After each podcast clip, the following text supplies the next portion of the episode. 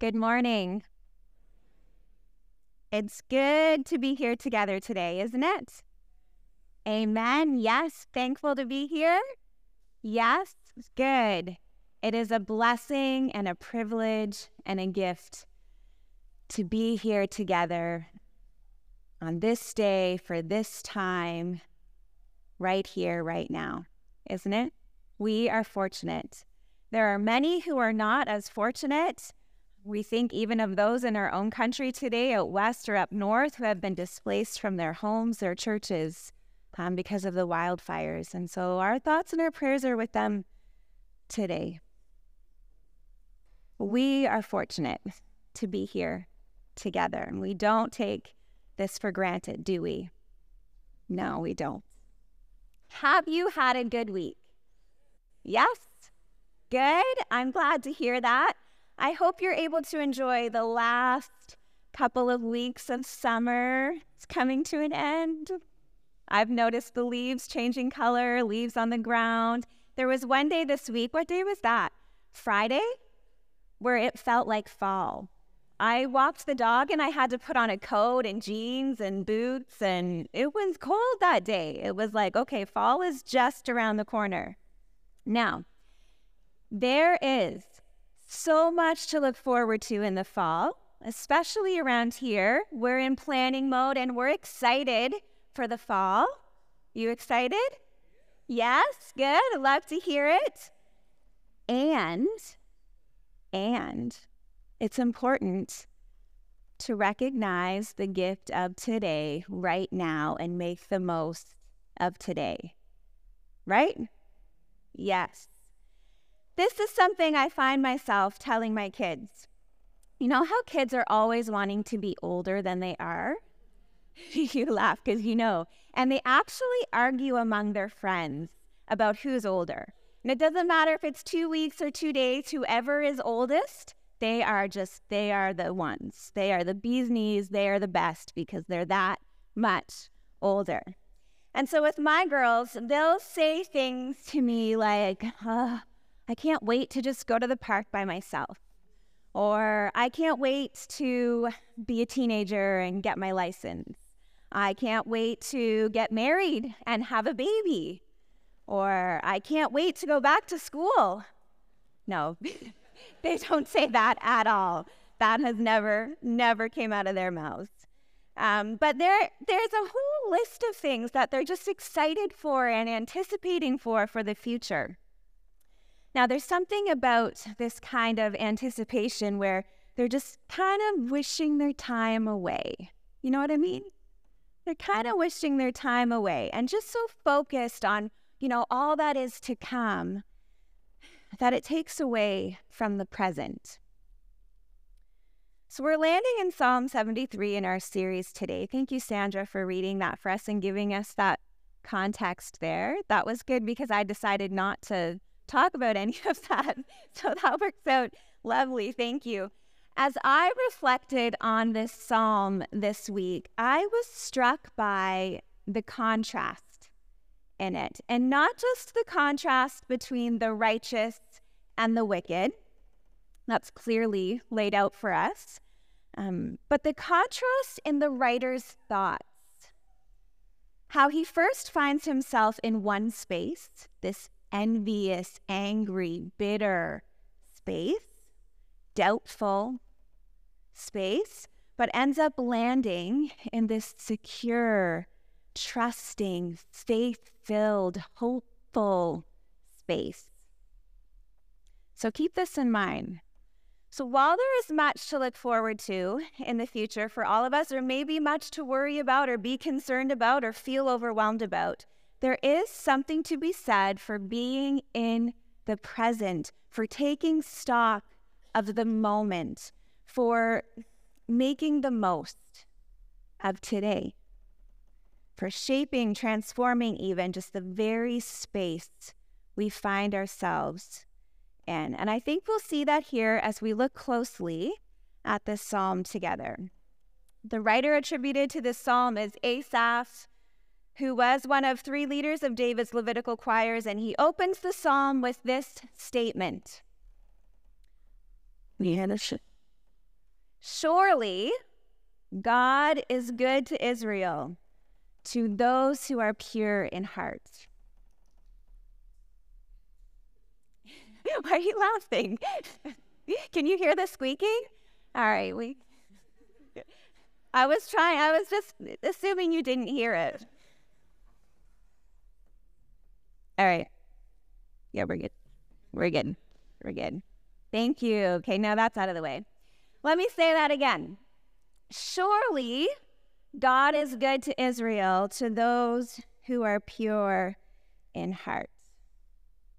Surely God is good to Israel, to those who are pure in heart. What do you make of the word surely here? Surely God is good to Israel, to those who are pure in heart. What if I leave that word out? God is good to Israel. God is good to those who are pure in heart. Different, right? It's different. I mean, surely God is good. He has to be. Question mark? Can you see just the doubt in this statement through this tiny little word here? It's not just an insignificant word. And as we continue to read this psalm, the doubt indicated by this word, surely, um, becomes quite obvious. We go through this psalm and we can see how the writer's experiences on a day to day basis causes him to doubt the goodness of God. But we don't ever doubt that, do we? Surely we don't doubt the goodness of God. so, this opening statement is what the writer knows to be true and believes and hopes for. It is an expression of his theological conviction despite the doubt caused by his present experience. So, apart from this word surely. This is a statement of faith that all those in the Old Testament would hold as truth. It would be something they would accept and know and trust and believe in its truth. And this would have been a foundational liturgical statement in the worshiping community. God is good to his people. He is good to those who genuinely walk in his ways. As a matter of fact, this opening statement reflects the same theology as Psalm 1. Psalm 1 and Psalm 73 1 share the same simple world view. Those who walk in the ways of God reap blessings. On the flip side, as we eventually see in Psalm 73, when people reject God and his ways, they rob themselves of God's blessings, and that will lead them to judgment and punishment. God is good to those who are pure in heart, who walk in his ways. Now, what follows this statement is just the unraveling of doubt that the writer shares with us. And it's really confession, friends. We've been talking about confession the last couple of weeks, right? And that's that's what's happening here in this psalm. This is Asaph confessing right here with us a personal crisis of faith. Verse 2 But as for me, my feet had almost slipped. Remember, the reality of the world around him doesn't seem to match Asaph's theology and what he knows to be true of God. Those who don't choose God, they're the ones who have everything, while those who choose God, they're the ones suffering. And so this is troubling, troubling for Asaph. And because he's so fixated on what he perceives is happening in the world around him, he nearly loses his faith over it. He lays it out this way for us. He's just lamenting, he's complaining. This is my paraphrase of his confession. I was envious of the arrogant as I saw the wicked prosper. They're healthy, they are strong, they don't struggle, they're not burdened like the rest of us. Their hearts are hard, their minds are evil, they are filled with pride, they're violent, they have more than their heart's desires. They don't speak or live in a way that reflects the glory and majesty of God. They are hypocritical. They are self righteous, selfish, and self serving. They threaten to oppress others. I was envious of all this. How is it the wicked seem to prosper while the godly suffer? And by wicked and godly, we're really talking about those who follow God and choose God and those who reject God. So, not necessarily Disney villain characteristics here, but wicked in that they are living for the world, profiting at the expense of others, not loving God, not loving others. The godly seek to live for God and love others. The wicked live for the world and they live for themselves. And really, there's no middle ground. We're either with God or we're against Him. So, how is it the wicked seem to prosper while the godly suffer? And so, again, what Asaph sees happening all around him does not match what he knows to be true of God. He's so focused on what he sees going on around him. And yes, it can be reality, but the attitude and perspective he takes, it affects and shapes the space he's in. I envied the arrogant when I saw the prosperity of the wicked. I envied the arrogant. Now, I discovered this week that this statement and its original translation would have been received at the time like a theological hand grenade. In its original translation, what the writer actually says is that he envied the arrogant when he saw the shalom of the wicked. So imagine how the first hearers would have received this. How would they have responded to that? Is this guy nuts? Does he know what he's saying?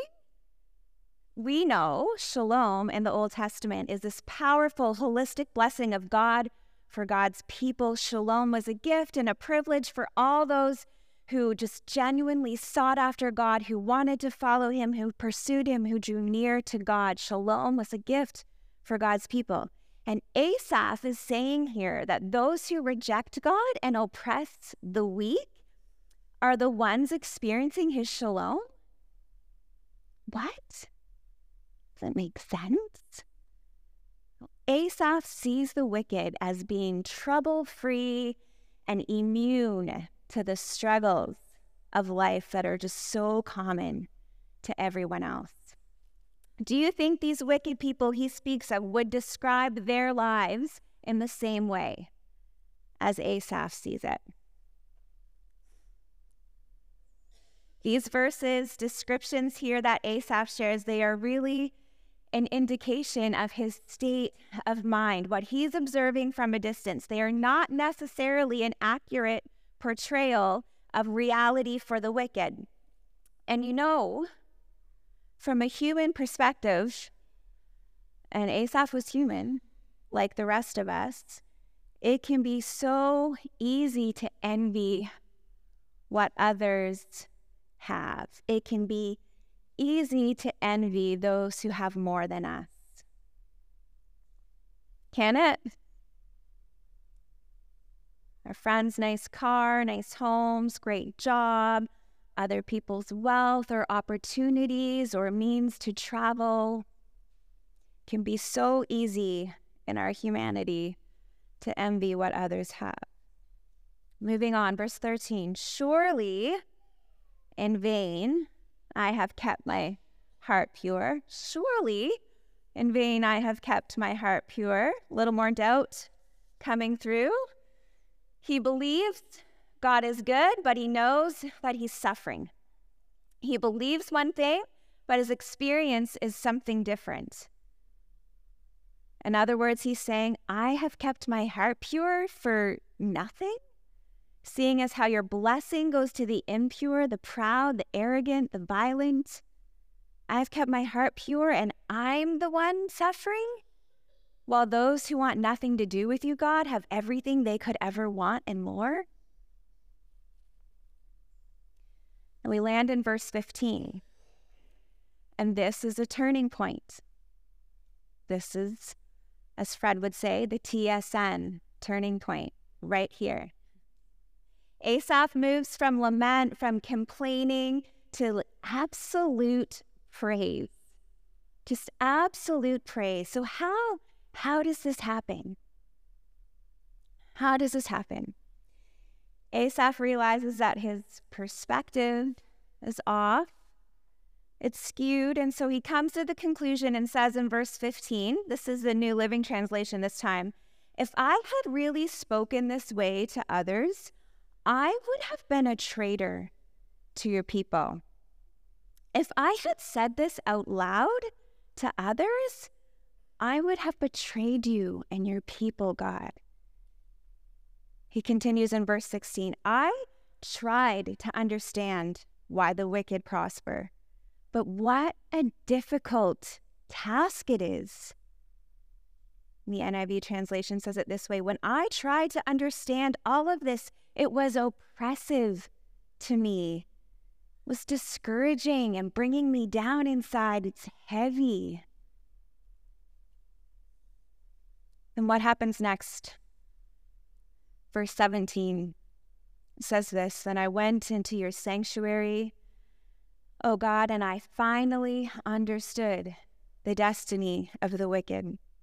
And so, what changed for Asaph?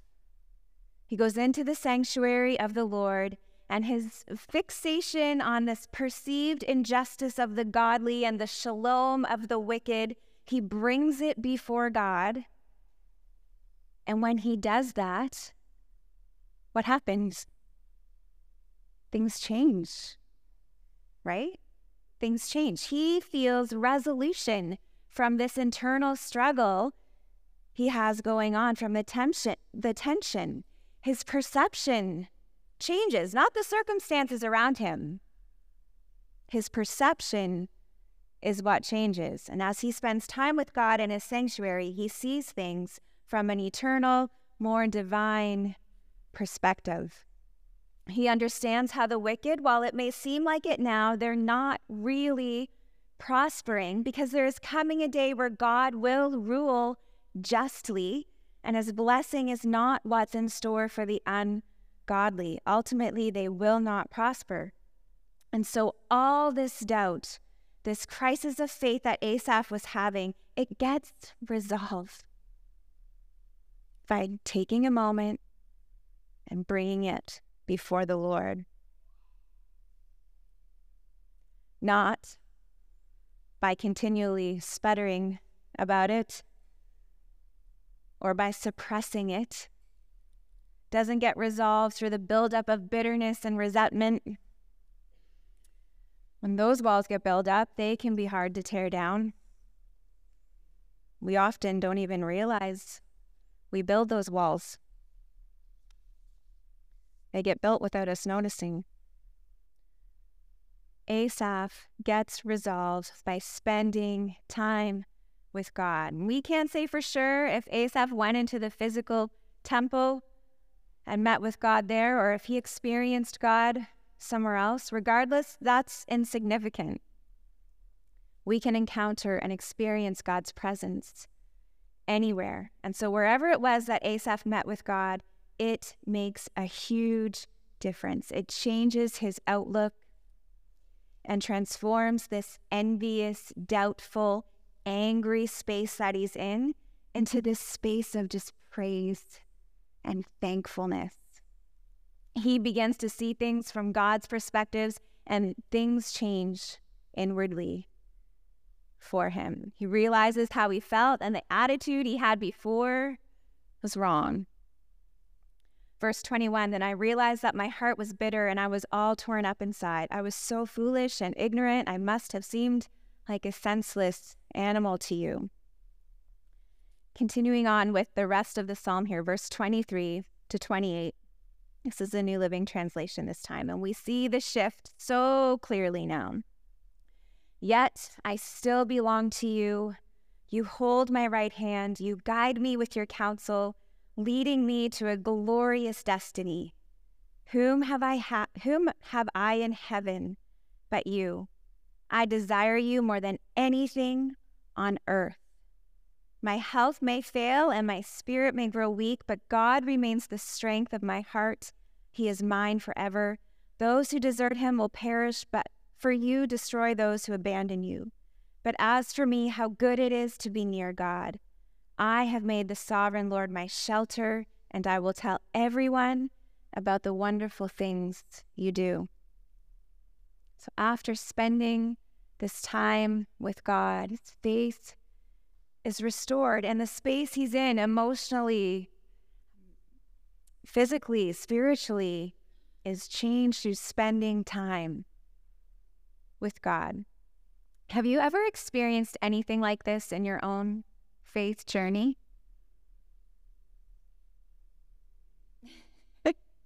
yes, yes, no, yes, I don't know, maybe. Just maybe where you've been angry or um, devastated or discouraged or doubting, and then you just take a moment, you just take some time to pray about it. And afterwards, you find some peace, you find some hope. I hope this has been your experience. I hope that this has been your experience. I know that when I'm bothered by something, I can't I can't even focus on anything else. I have to go to my room, close the door and pray about it and get the resolve that I need from spending that time with God before I can do anything else. I just can't. My soul cannot carry on until I create that space and make that time to just lay it at the Lord's feet. That's where resolution comes from through spending time with God in prayer. That's when He moves and works in our hearts. When we come to Him, our inner struggles can find resolve through prayer. So, a couple of things to reflect on here together this morning. This psalm, it serves as affirmation for those who love God and choose to follow him. And it's a warning for those who don't love God, for those who live for themselves and treat others unjustly. There is a final destiny for everyone, and Asaph wants all who will hear this psalm to know that. This is what Jesus teaches us all throughout the Gospels, right? I immediately think of when Jesus explains the parable of the weeds in Matthew 6. Jesus describes here the separation of the righteous and the wicked, those who follow God and choose Jesus, and those who don't. Scripture teaches us that we have an eternal destiny, and it will be determined by the choices we make in life here and now. Be determined by our choosing Jesus or our not choosing Jesus. One other thing I'd like us to consider this morning, I just want to point out the honesty in this psalm. Asaph writes, prepares this with honesty. Are we really honest with our emotions when we come before God in prayer? Are we really honest about how we're feeling when we take time and pray to God. We learn from the psalm that Asaph previously didn't share how he felt out loud with the community of faith, right? He would have been a traitor, his words. But we can safely assume when he met with God, he told him exactly how he felt. Exactly how he felt. His honesty before God was absolutely essential to the inner transformation that took place for him. If Asaph wasn't honest with God, I don't think we'd see the transformation. I don't think we'd see it. You know what that says to me? Oh, what God can do with our honesty. Oh, what God can do with our honesty. You know, what we see and learn from the psalmists is how they are never reluctant to share their grief or their sense of disappointment with God. In their prayers, they openly voice their doubts with God. They're honest. They are honest. I want us to see this as a challenge this morning because I know that it's not always comfortable to be open and honest in our Christian lives. In a commentary I have on the Psalms, it says this about Psalm 73. Just listen to this. In the contemporary church in the Western world, there is an unwritten pressure placed upon Christians that assumes we are always fine. In fact, if we are not fine, there must be something seriously wrong with our faith. This is not the attitude of the Bible. The scriptures meet with us in all our humanity, all of our humanity, good and bad, strong and weak, soaring with faith and racked with doubt. In the Bible, we find language that is appropriate to our every situation, and laments like Asaph's are appropriate to those days when we ourselves are filled with doubts and uncertainties.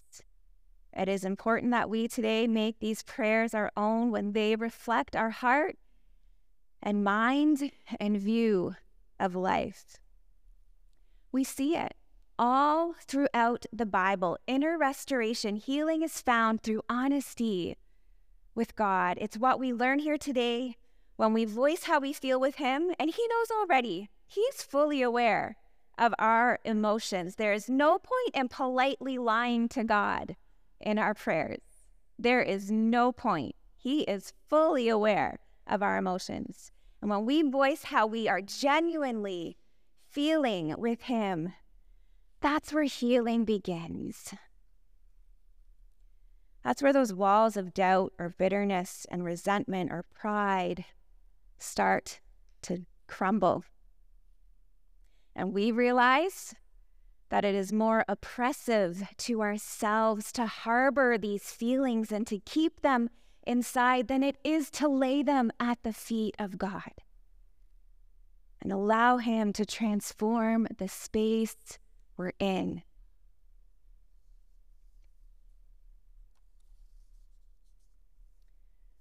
We're getting to the end. And as we do, I want us all to know this resolution for us today is found where? Come on. Where is resolution found for us today? there was lots of different answers. I was expecting in Jesus, but and yes and yes and, and yes. But resolution for us today is found in Jesus Christ, God's Son, through honesty with Jesus Christ, God's Son. When we know Jesus Christ as our Lord and Savior, when we spend time with God in prayer through Jesus the Son, we experience the resolution we need in life.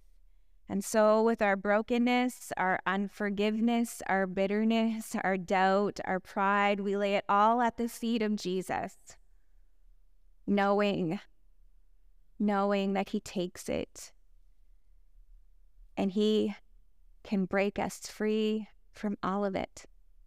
All of it through the cleansing, restoring work of His Spirit moving in our lives. Amen. Amen.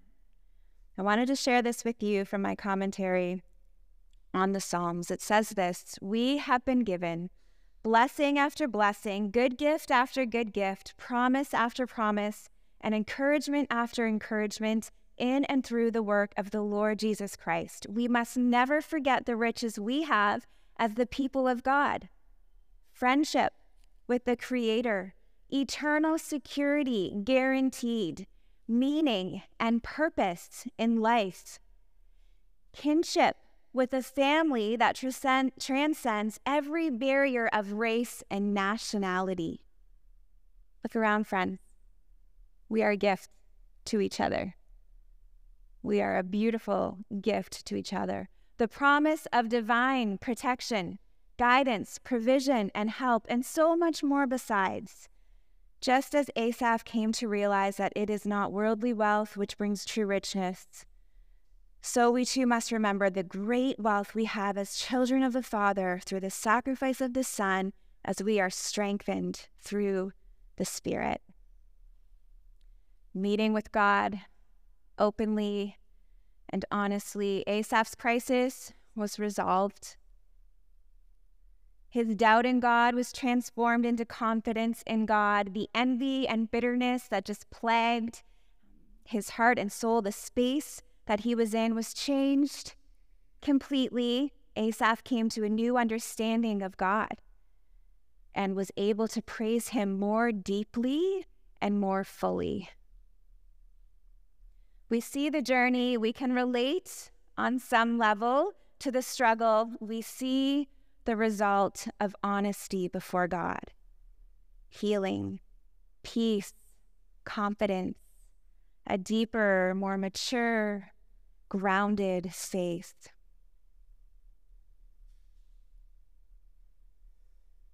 I'm going to invite the worship team to come back up.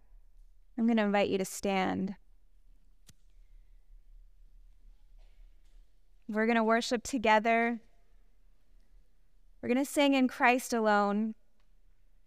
And this is our psalm in response to Psalm 73 this morning. Right? We let this be our psalm in response to Psalm 73 this morning. In Christ alone, my hope is found. Not surely in Christ alone, my hope is found. But in Christ alone, my hope is found. He is my light, my strength, my song, this cornerstone, this solid ground, firm through the fiercest drought and storm. Can we sing this with confidence and faith and assurance that God is good and He is with us? Drought, storm, I will still praise Him. I will still trust. He makes me strong. He loves me. He will make a way for me. I choose to be in His hands. He controls my destiny. I choose to be in His hands no matter what. Why? Because the Lord is good to all who follow Him.